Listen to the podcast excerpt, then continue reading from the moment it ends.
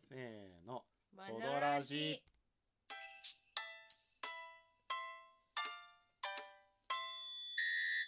謎時々ボドゲラジオ第137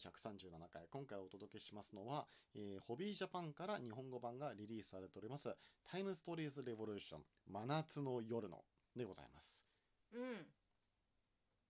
え真夏の夜のごめん、嘘だ。まな、ん真夏の夜の真夏の夜ののついてんのこれ。あれのつかないのわかんない。わかんない。この夜がのなのか、危ない。それとも夜がくるくるってなってるだけなのかわかんない。真夏の夜のだと思ってたけれど、真夏の夜の。マジ真真夏夏のの夜かと思ってたよ。確かに可能性はある。どっかに書いてあるのかしら。いや、真夏の夜のだと僕は思うけどね。うーん。でも確かなるにほど、全ただ部のこのくるんってなってるだけかもしれない。そうね真夏夜かもしれないよ。真夏よ。いや、真夏の夜だと思うけど、真夏の夜のだと思うけどね。うんと。はい。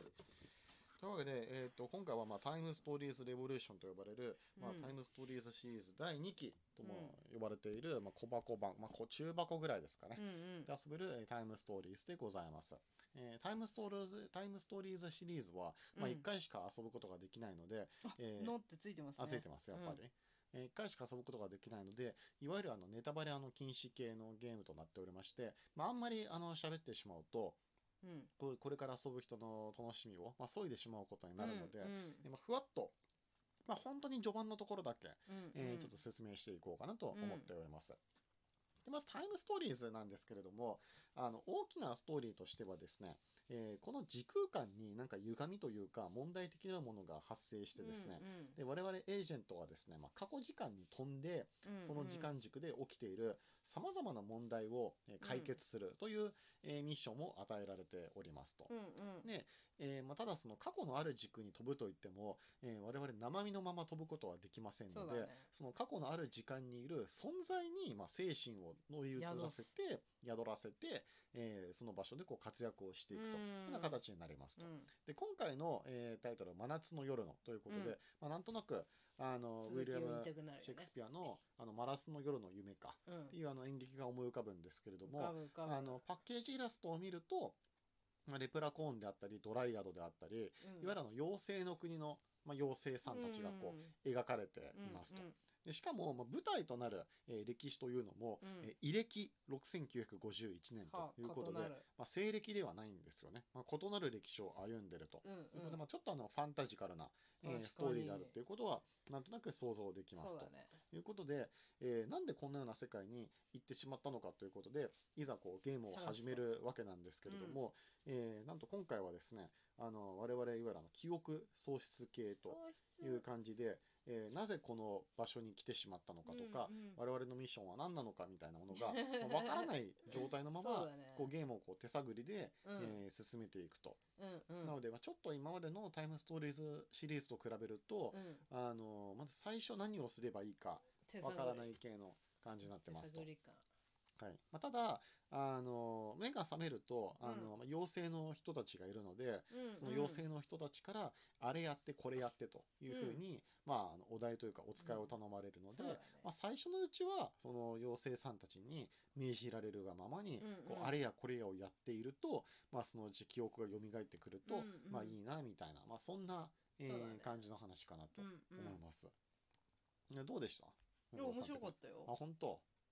本当って何僕はどっちかっていうとまだ前作「ハダルプロジェクト」の方が、うんまあちょっと好みの展開だったかないとや私こっちの方が好きかなあ本当うんなるほど。まあじゃあ、あの、いろんな人が楽しめるバリエーション豊かなシリーズを展開しているタイムストーリーズは間違いないと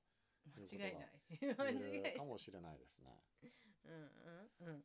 判定的なところでは、まあハタルプロジェクトの方が悩む場面が多かった気がするので、うんまあ、というかまあ、踏ん切りがついたと言えるかもしれないよね。あ、てかどっそちがういえば僕、この今回のこっち真が夏の夜のでうん遊んでるうちに、うんあの、ルールミスに気がついて、ああのあなんか帰ったね何そう間そうそう違えたんだっけあの、偵察に関するくだりをちゃんと僕はルールを読んでいなかったから、あハダルプロジェクトの方ではちょっとまるっと間違えたーそうか形で遊んでしまっていそうかそうたか。最初行ってチラ見しそうそうてそう。ででその後アクションを決めてくって話し合って、でどこ行くか実際には決めるってそうことそだうよねそうそうそう。やっぱりちょっとね、ルールブック若干分かりにくいというかねわか、う、うんんと、ちょっと1回しか遊べないゲームであるがゆえに、ちゃんとルールブックはもう少し分かりやすく書いてもらいたい気もするけれども、おーまあ、こういうものなのであろうとでいうふうもにそのこう前割り切ってい作くとしいうかないでかすね。全シリーズよりは読みやすくなってんじゃないこれは全シリーズのルールブック読んだことがないからね。あないんだっけ全部インストしてもらってしまってるからそうだっ、けそうそうじゃあそ。そうれがもしかしたらって可能性もある可能性はある。ううん。ん全シリーズも一応全部買ったから、もうんう一回あの読み返せば、確かああ、にそういうこともできるけれどそも。うねうん。っ確かに確かていう感じかなとはい思います。はい。あのー、なんかね、なんだろうな、まあちょっと僕がこう、今一つこう、しっくりこなかったのは、にあれああののシーあのシーンもそうだし、ン、うん、ちょっとやっぱこのね、舞台にね、こう、のめり込むことが、ちょえっと今一本つできなかったんじゃないかなと。ファンタジーがファンタジーが、そうそうそあれ前回なんだっけう。前回は、我々はなんか、あの、なんか、ハダルプロジェクトは、未来だっけあの、あ、過去過去。過去過去のある点において、なんかバイオハザード的なものをこうあー食い止めるために、ああの、なんか特効薬を見つけ出そうとか、そなうんだかそんな感じそうだのそスうだトーリーだったから、ーちょっとなんか映画チックなというか、うんああの、ミステリーサスペンスタッチだったから、ほんとあの最終的に何をやればいいかもなんとなく最初から想像がついたしああそっか目的が分かってるもんねそうそうそうそれに向かかって頑張ろうみたいな確か感にじだったけれども今回はまあちょっと舞台もなんかファンタジカルだし記憶なくしあてるしねのまああんまりねちょっとこのプレイヤーキャラクターたちにねちょっと愛着を持てなかったっていうのも結構大きいんじゃないかな私とこの妖精さん好きだよだからさんはねこう妖精さんやってましたね妖精おさん男の妖精さんでしたアッねキーなんだっけここはねこのあそういたいたレプラコーンとドライアドとうんフォーヌスとシルフ、うんのうんえーまあ、4人のキャラクターがいるんだけど、うんうんまあそもそもシルフっていうとなんかこうイメージ的にはこう風のせいでさこはうあふわっとしててさこう可愛らしい素敵なだけどさこれやたら筋肉 質なさいいいやいやそれ外してんのがいいと思ごうつい男のシルフ私こうしかもなんか 妖顔もち精ょおっっとねさん妖精じゃんっていうのがいいようんでこう他のさこうじゃああうのん女性キャラクターはっていうふうに見ていくとさ、うんこの不愛想なレプラコーンということで、うんうんやたらちょっとなんかこの人も顔つきがゴツゴツしてるしさどっちこっちあの木の方レプラコあこーンっちの方そうエプラコーンはねちょっとあれっすよねねえ性格がねちょっと悪そうな感じだね。勇 ずる敢な賢い系ドライアドの方もさ、うんなんかこうちょっと胸がこう大きいからさ、女性ってあることはわかるけどさ、どう見ても人間というよりかも半分木みたいなこそうう外だ見、ねまあ妖精だからいやまあね一番可愛いのはこの子なんじゃないのフォーム ス、この角生えてるおっさん。い一番性格的に可愛いと思うやまあ性格的にはね、性格的にああなるほまあどみたいな完全なる困ったちゃんだっそうたよ。そうただの酔っ払いのなんかナンパ野郎というかさ、下ネタ大好きなおっさんだった気がするな。本当はいいタイム見たり見なかったりみたいなな。大体タイム見てたね。うん大体ね 自分がやった覚えのない過去のしっぺ返しをひたすら受け続ける。プレイヤーが受けるってそいううねそうそうそうそう。だからなんとなくね僕やっぱね、どのキャラも均等に好きになれなかった感があるかな。私うんこの二人好きだよなほんと同じファンタジー的な感じでも、あのまあ、日本の、まあ、シルフとかドワーフとかエルフとか、なんかうんそういうのとはちょっとやっぱ違うよね。ああなんか正統派な方海外のにな、ってる、うん、まあ、日本のファンタジーがまあ独自の道を歩んでるのかもしれないけれども。うん私いいと思いましたよまあね。もちも好きですよまあ確かにね。あ、オチ、僕もね、あんまりこの手のオチも、うん、まああんまちょっとオチに ついて、あれこれ言うと、あの、これかいやらの私楽こしれみ好をきだよ削いでしまうかもしれないけれども、うんうんまあでも、あの、あとこれとかも好きだよ何か、こうあ、それね。はいはいはい。いや、わかります、わかります。うんうんあで、で、これがこうなっちゃうやつでしょあ、違うあ違うあシーン違うあ違うあで違うも同じこれでしょああそうそうそうそうそうそうそうまあ、ああれのは好きですちょよっとなんかね、あウィットが、あの、効いてるといううか、んあの、面白系のネタが多かったような気も する。うん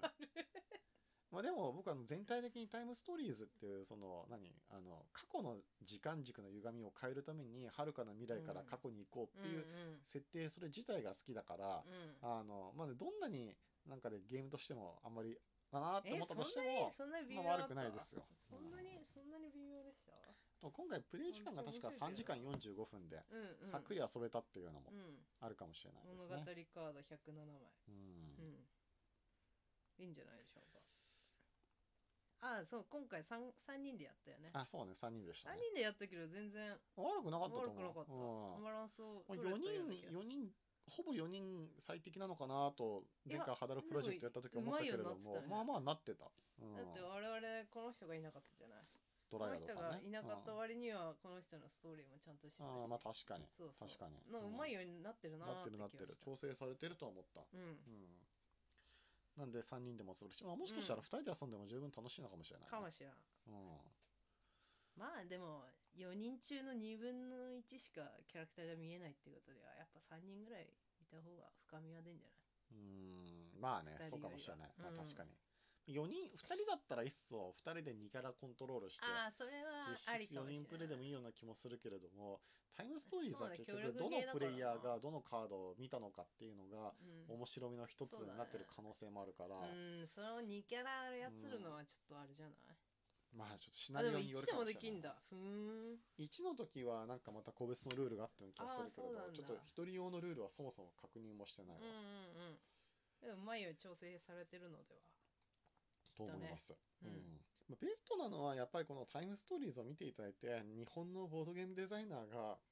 うん日本の文脈に沿ったなんか面白いストーリーを考えてくれるのがねおー一番だと思うんですけどねこういう系の日本ゲームってあんまなくないやっぱデジタルになっちゃうんじゃないかなそうだようね、んデジタルゲームだとこういうの多いと思うそうね出てきてもいいのではと思いますうん、うんはいやっぱりなんだろうねそのボードゲームの中で協力ゲームとかキャンペーン型とかシナリオ型っていうのは決してこう主流ではないと思っていてああそうねであの US とかヨーロッパだとプレイヤーが多いからうんあのこういうのでも成り立つけれども、まだそういった意味だと日本で出てきてないのは、まだまだ日本のそのプレイヤー人口の総数が少ないからっていうのもあるかもしれないなるほね。どね結構労力かかりそうだしな作るのといったところでもう残り10秒ほどとなってしまいましたは。ーい今回紹介しましたのはタイムストーリーズレボリューション真夏の夜のでございました。機会があったらぜひ皆さんも遊んでみてください。ありがとうございました。